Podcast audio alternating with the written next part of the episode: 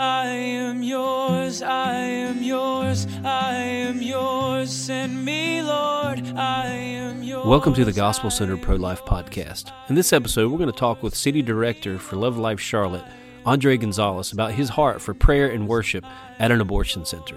Stay tuned.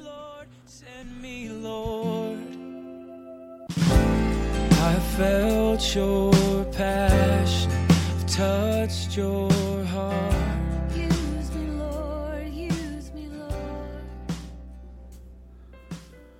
All right, well, welcome to the Gospel-Centered Pro-Life Podcast. I have with me today Andre Gonzalez, who is the director, city director of Love Life here in Charlotte, and he's going to share his heart and really talk about prayer and worship in front of an abortion clinic. It's not the only thing that they do, but it's a big part of what they do in bringing churches and things like that out. They're a real close partner ministry with us, and so I'm going to just get him to share his heart about that. So real quick, Andre, introduce yourself, your role. Did I get that right? Are you the city director? I'm the city director of Charlotte. Focus on Charlotte. Okay, cool. Yep.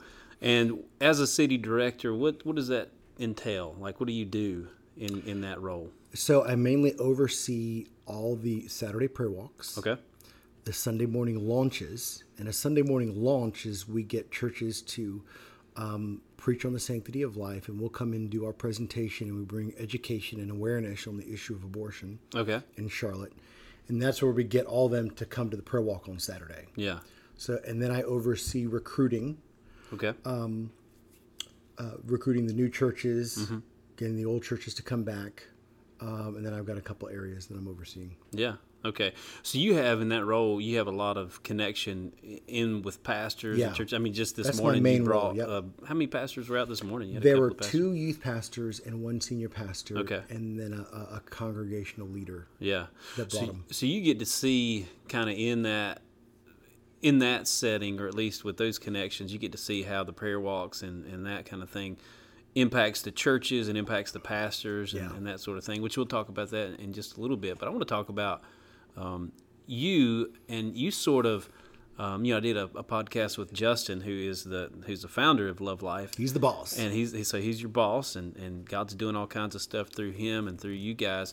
And I talked to him a little bit from the perspective, or at least got him to talk from the perspective of being sort of new to the pro-life movement, right? As Christians, we become Christians. Yep. We agree that life begins at conception. Every life deserves to be protected, but to really get into full frontal battle with this abortion demon, so to speak, it's a step of faith. Yep. And not everybody can say I'm part of the pro-life movement. Yep. I would say at this point. You are, and you've been involved for three or four years, right? Love Life started 3.5 years ago, and I had the privilege of kind of launching it with Justin. It was Justin's vision. God spoke to him and laid out this vision. He actually already had a director lined up that was going to be his director and do everything, and he canceled on him. Yeah. 2 weeks later, I called him, and I saw that he went to my church and that he had a job opening. And it was a sales position. It was with his other business not with ministry. Not with ministry. Yeah. And I wanted to get back into full-time ministry. I had a passion for prayer, for worship, young people, missions, and revival and unity in the church. These are things, but I didn't know exactly how all that would work. Mm-hmm. I thought about starting my own 501c3, and I'd actually done that several years back. And... didn't go as I had hoped. Yeah. And so I always felt that I would partner up with a businessman and we would do this thing together. Mm-hmm. So who would have thought that and not only this, but he's a younger businessman. Yeah. And unbelievably smart and just cool what God has done. Yeah. So anyways, I started telling him my vision over the phone and he said, I think you're calling about a different position.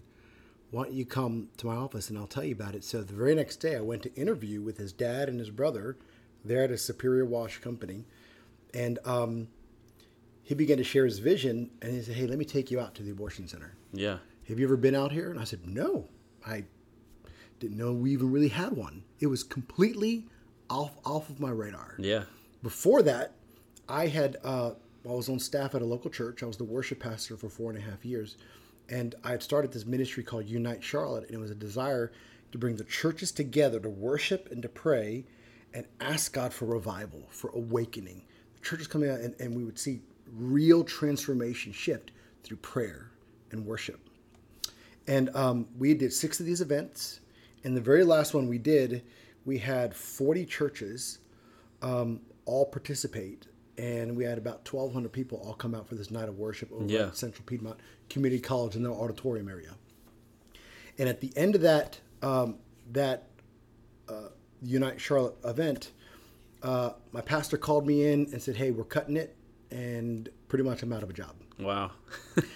And here's the thing. I was excited. Mm-hmm. I'm like, all right, Lord, then you've got something different for me, or you're going to allow me to do this maybe on my own. But anyways, 3.5 years went by.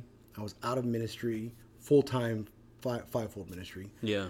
And that's when I met Justin.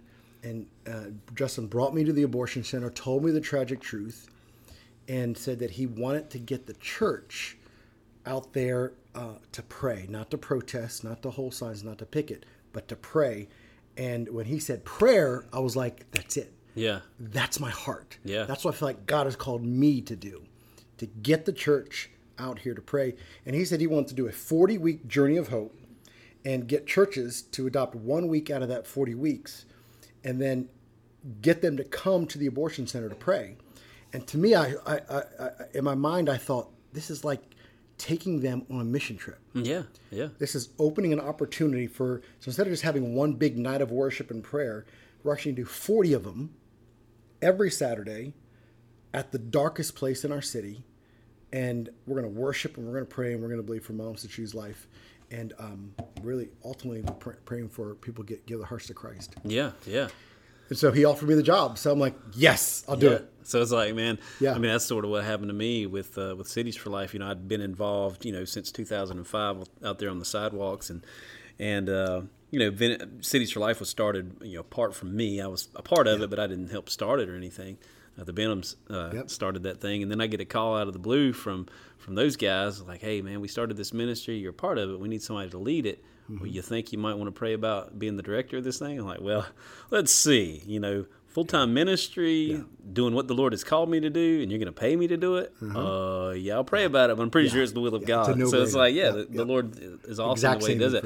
I mean, when you're sharing like those sort of your heart and the aspects of really what God has called you to and what He's put in your heart, it's like that's all tied together in this Love Life vision. You know, the prayer and worship, which is why I wanted to have you come and talk about prayer and worship, because it's like it emanates from you. You're a prayer warrior. You're a worshiper. You know, we've had you come and lead worship at the Roe v. Wade Memorial where you've played, and it's like, man, you have an anointing for worship. But you know, with one worship leader some years back was talking about leading worship. I read a book, or I forget who it was. It might have been Matt Redman. Yeah. He was saying, you know, we're not worship leaders. We're actually lead worshipers. Yep. And so we're leading people into worship, but we're not like heading this thing up. We're just we're worshiping, and they come along. And I see that with you. Like, that's when I see you out front.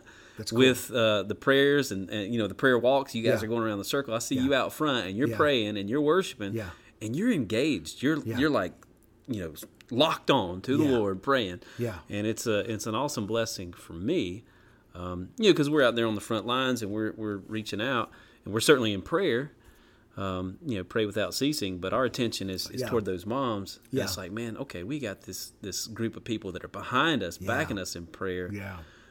Talk real quick, if you can, I want to get into some of the effect that you've seen that prayer and worship has had within the churches. Obviously, we've seen the effect that prayer and worship has at the abortion center, where we've seen, like today, you know, Wednesdays are typically the slowest day at the busiest abortion clinic in Charlotte, but still there's 20 abortions on a Wednesday. Today there were like 7. Wow. 7 people showed up. One actually chose life. So we see, and this is Wednesday, this is when the church, you guys are calling the church to prayer and fasting. Yeah, we had 6 churches commit to praying and fasting today. Yeah, yeah, and so we see 5 in Mooresville and 1 in Cornelius. Yeah.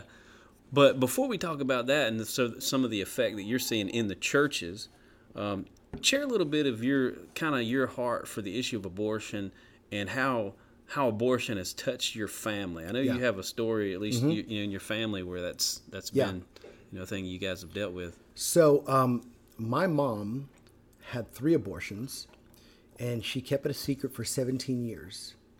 I was on a mission trip. I used to work with a youth missions organization. We were in Venezuela, and we had all the kids there. There were several hundred kids.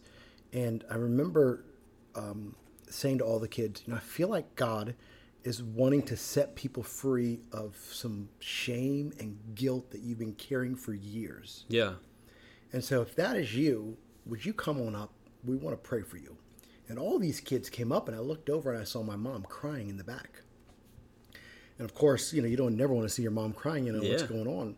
So after we ministered to the kids, they kind of escorted me back to where she was at because she was crying so hard. And she went to tell me that she had 3 abortions, and she's kept it a secret for a long time, for 17 years. And that word was for her. Yeah. And that was really the first experience I had with abortion. Yeah. This happened, it happened before my mom got saved. She had gotten divorced, and through a divorce, it's just so hard. Yeah. And after the abortions, of course, she felt so guilty. But then she gave her heart to Christ, and she knew God forgave her of all her sins, all the past sins, but she still walked around with the shame and the guilt and not telling anybody. Yeah. So that was it. Yeah. That's all I knew about the issue of abortion. I was pro-life. Obviously, the Word of God is very clear about that life starts at conception. And even before we're even in our mother's womb, God knows us and has a call and a plan for us. Yeah. We know from Jeremiah. But that was it. Yeah. And so when Justin told me this this vision, I got excited because I really had no experience with pro-life ministry, but to me I saw it as a mission field. Yeah. And an opportunity to mobilize the church to the darkest place. And that's one of the things. I mean, obviously you're not airing your mom's dirty laundry. She shares her testimony. Yeah. God's using her and bringing healing to other people. Yeah. But that's one of the things that actually. It sort of wasn't like when you guys got started in doing Love Life, I saw it was prayer support, you're bringing the church out, it's a win, right? Yeah. But it really didn't enter my mind, and I don't know why, because it's an obvious thing, but it didn't enter my mind how much it would have an effect on people who are post-abortive. Yeah. Because, I think the statistic, what's the statistic? 70-some% of people that have abortions are from, Christians from the church. And so what we heard as far as evangelical churches, what we've heard that it's 54% of people claim to be Christians that are having abortions, and actually 54% of the people were actually in an evangelical church within the month of their abortion. Yeah. So that's a lot of Christians that are in our churches that are having abortions. Yeah, absolutely. And so when you started sharing with me, and now you guys, I don't think you started with a focus on post-abortive healing. I think it was like year 2 or 3 where you guys really brought that in as a piece. But you started finding, at least you shared with me, and Justin had shared with me, some people who are coming to the prayer walks, and they're getting set free from the guilt and the shame of their past abortions. Even some haven't had an abortion at that very abortion clinic coming out. So talking about sort of the effect that the prayer walks have had and Love Life has had within the churches, what are some of the effects? And certainly share the post-abortive healing effect, but also, are you seeing pastors who are, they're pro-life and we believe that we should vote for pro-life candidates and all this, but now they're being activated to go beyond just voting or whatever. Are you seeing that sort of thing? They're actually, we feel like the Lord has made this vision so clear and so easy to do. It's become a pathway for people to say, hey, I'm pro-life, but now I can do something. I'm going to pray and fast on Wednesday. I'm going to go to the abortion center. For all these years, people would be afraid to actually go to an abortion center. Yeah. Because of maybe what they've seen on TV or what they've heard. It's just this scary thing. And now that we're there every week, people are like, oh, I can go. The worst I get is I get yelled at or mocked. Yeah. But that's it. And the Bible says we're blessed when we're persecuted. Yeah. And they're coming, they're being a part of it, and they're mobilizing their people. And it's been cool. Yeah. It's been awesome. Yeah. To see it. So you're seeing pastors who really, who might preach a pro-life message, once in a blue moon. Or never. Yeah. You're seeing those pastors sort of like jolted, right? And they're jump-started into actually getting their congregations at an abortion clinic, which is a big deal. Like that's what the American church does not do that. Right. We stay as far as we can away from controversial issues. Right. And so you're seeing some pastors of even some pretty big churches like getting involved, right? Yeah. It's, to me, that's, you know, as a ministry, being on the sidewalks and that sort of thing, it's been sort of our goal. Yeah. But to have the energy to do all what you guys are doing and connecting with the pastors and giving them an avenue. Like, a pastor asked me, so what do you want me to do? My thing is, well, come out to the abortion clinic. Like, come out there and stand with us. But you guys are sort of giving them an avenue to take not just themselves, but their whole congregation into this battle. Yeah, people ask us, how are you doing this? We, PRCs and organizations, said we've been trying for years to get pastors to come out, to get the whole congregation, to get people out there praying. And we could get maybe 3 or 4 or 5 people. How are you doing this? And we tell them this. It's a God thing. Yeah. I believe God is saying now is the time. Just like God spoke to Moses and said, hey, I have indeed seen the misery of my people. Now go. Yeah. It's like it was a certain time when God said enough is enough with the Israelites. Moses, I'm sending you to go to set my people free. I believe that God is saying now is the time. The church must awaken. Go. Be Moses. Let's all come together as Charlotte and be like Moses to in the abortion industry. Be like Moses and come to that stronghold of abortion and say, let my people go. Yeah. I believe it's a God thing. I feel like God is doing something that could end up in the end to abortion in our country. I mean, I'll tell you this, just from my perspective. If you have 4,000 Christians at an abortion clinic, you have revival, right? You have something happening. There's some kind of... Now, I'm not saying that as a city, we've... You know, there's a sweeping revival and... Right. You know what? I mean, I say in one sense, because you just don't have 4,000 Christians at an abortion clinic praying or doing anything. Unless God's moving. That first year we would have got 4,000 people to come out. Yeah. Never in a million years. Yeah. And then I think you said this coming Saturday, you guys are going to have 300 or 400, right? Yeah. This Saturday we've got 6 regular churches, Saturday, and we should have about 300. Yeah. Yeah. Yeah. A couple months ago, I was like, man, there's 500 people here. I know, from all these churches, and you're seeing, you know, different denominations. You're seeing them come together, and sort of those walls come down. Mm-hmm. We got Presbyterian churches that are adopting. We have a lot of Baptist churches. Out of all the denominations, the Baptists have shown up the most. Yeah. Because what we've been told is that the Baptists are very mission-minded. Mm-hmm. They're used to going on missions, and they've connected this as a mission trip. Yeah. A lot of Pentecostal churches, a lot of non-denominational churches. They're all just coming and saying, hey, we're going to put our denomination aside. We believe in life. We know God believes in life, so we're going to show up. Yeah. Yeah. And that, again, man, that's like, this is God breathing on this city and bringing, when you have those denominational walls come down, and, you know, certainly there's denominational distinctions for a reason, right? Yeah. I don't, you know, poo-poo denominations. I think in some sense it does offend the Lord that we can't get along in some ways, but to see us kind of getting along and getting God's heart for this issue of abortion and saying we're going to let these differences just kind of go by the wayside and we're going to focus on what God's heart is on.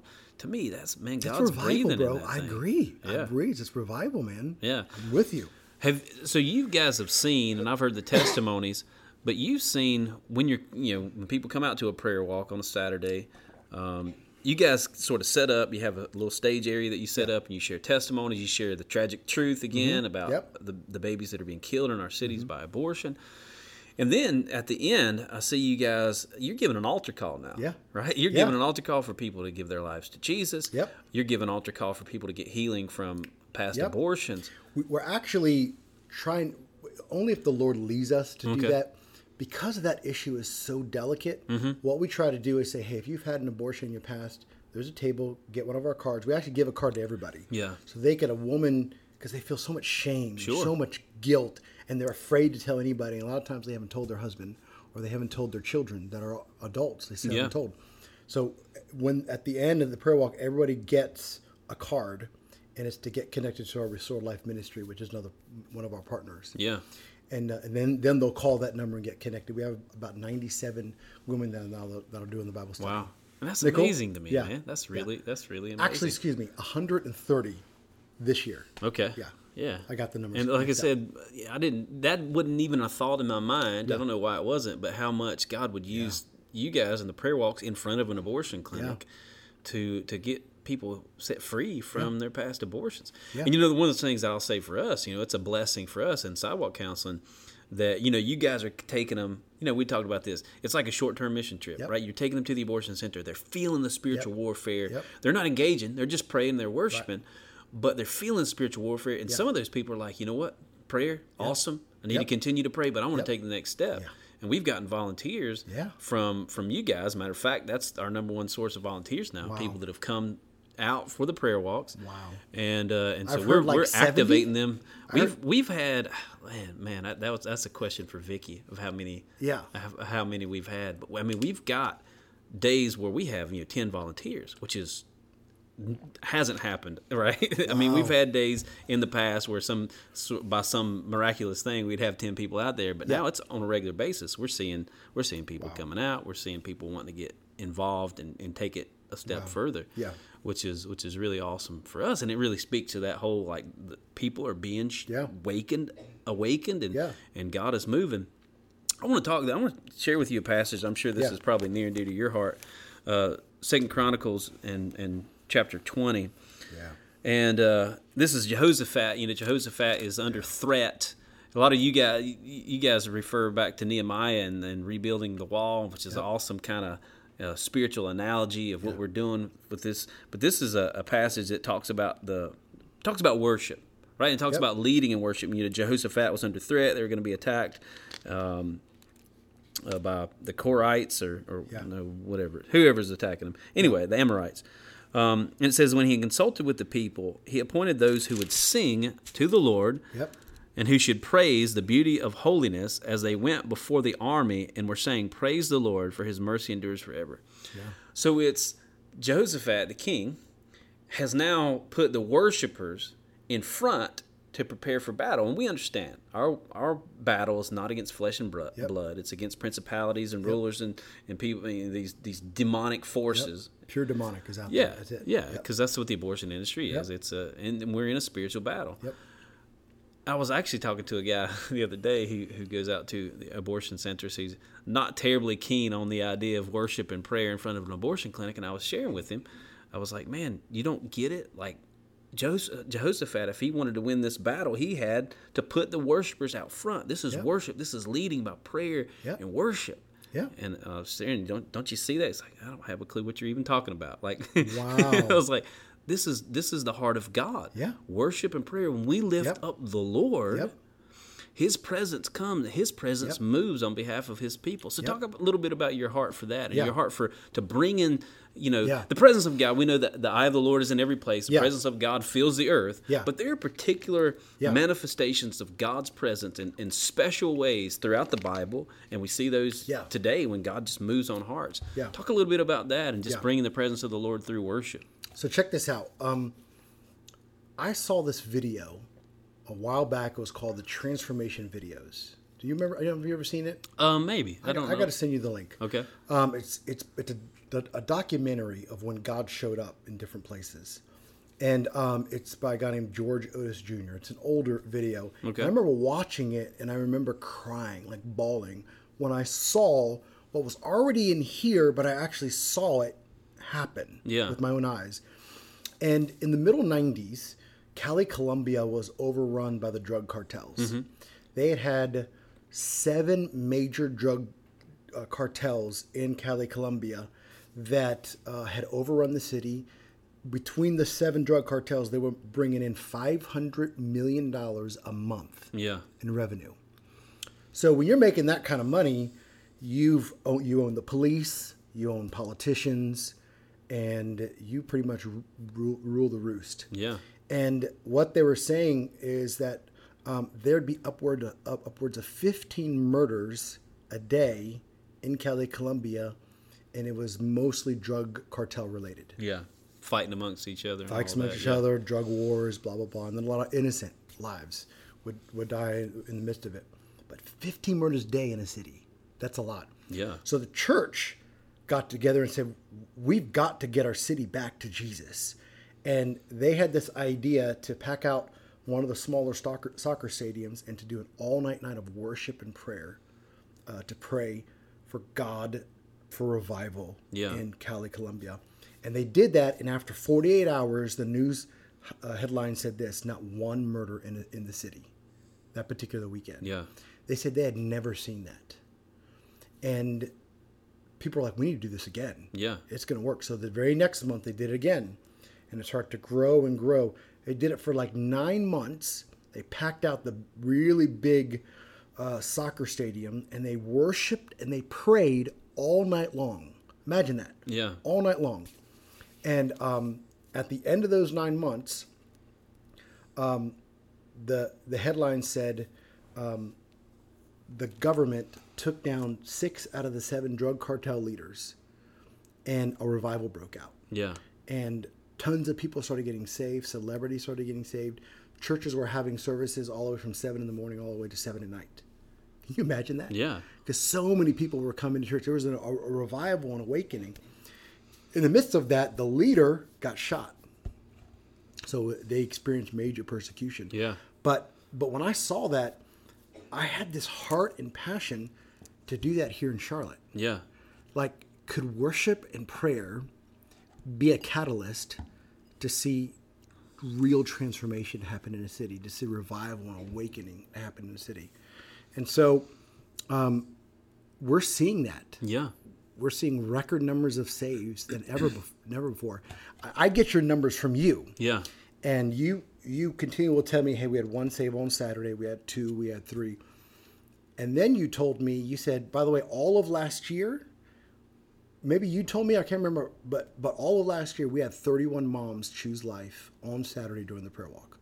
Was that you that told me that? Or that's probably our records. Could be your records. That was our records, yeah. So we had 31 moms choose life. Now we're right next to the abortion center, and we're worshiping, and we're praying, and we're already at 49 moms and dads that have chosen life, but actually 50 baby saves, because one of those moms were carrying twins. Okay, yeah. So we're in week 29, and boom, the numbers are up, because we are doing it closer. Yeah. Proximity has made a difference. When the light shows up, darkness must leave. Yeah. And there's the atmosphere changing. Yeah.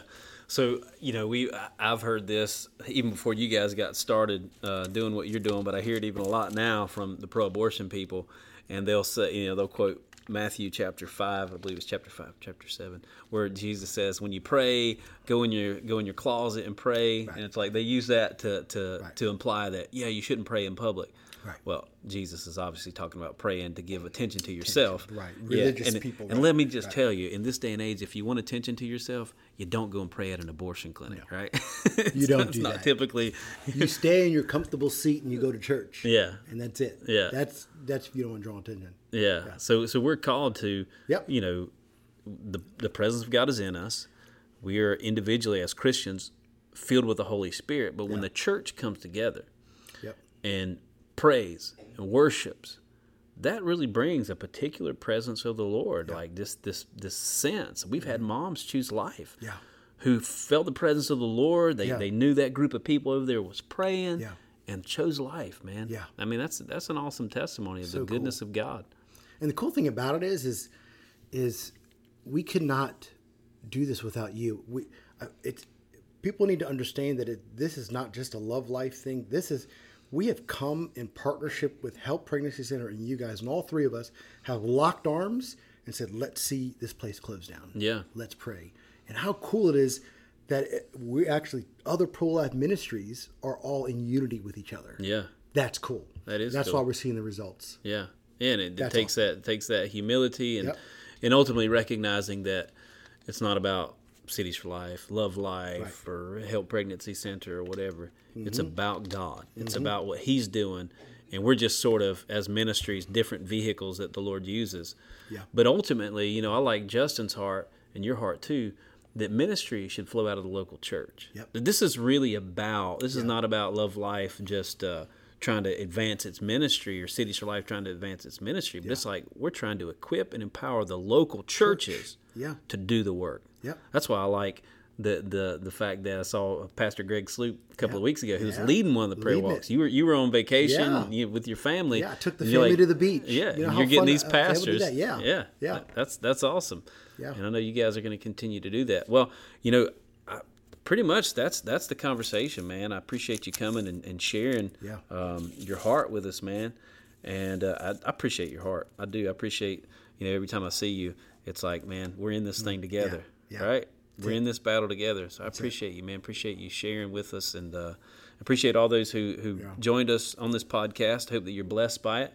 If you could share this podcast, share it with your friends, with your family. Tell them to like the podcast, or to leave a review on the podcast. And to visit us, if you want to visit these guys, it's lovelife.org, correct. Right? Yep. Lovelife.org. You can connect with Andre. If you want to connect with those guys, if you want to connect with me, charlotte.citiesforlife.org is our website, and my email address is there in the contacts. But we just hope that you'll be blessed as you continue to listen to these podcasts. Hope you're blessed with this one, and continue to speak for life, continue to serve the Lord wherever He's put you. And come on out to a prayer walk. Amen. Every Saturday till November 16th. Yeah, amen. And then November 16th will be the big one. We're going to have about 8,000 people out here praying. That's going to be awesome. Yes. All right. Well, God bless. Use me, Lord. Oh, use me, Lord.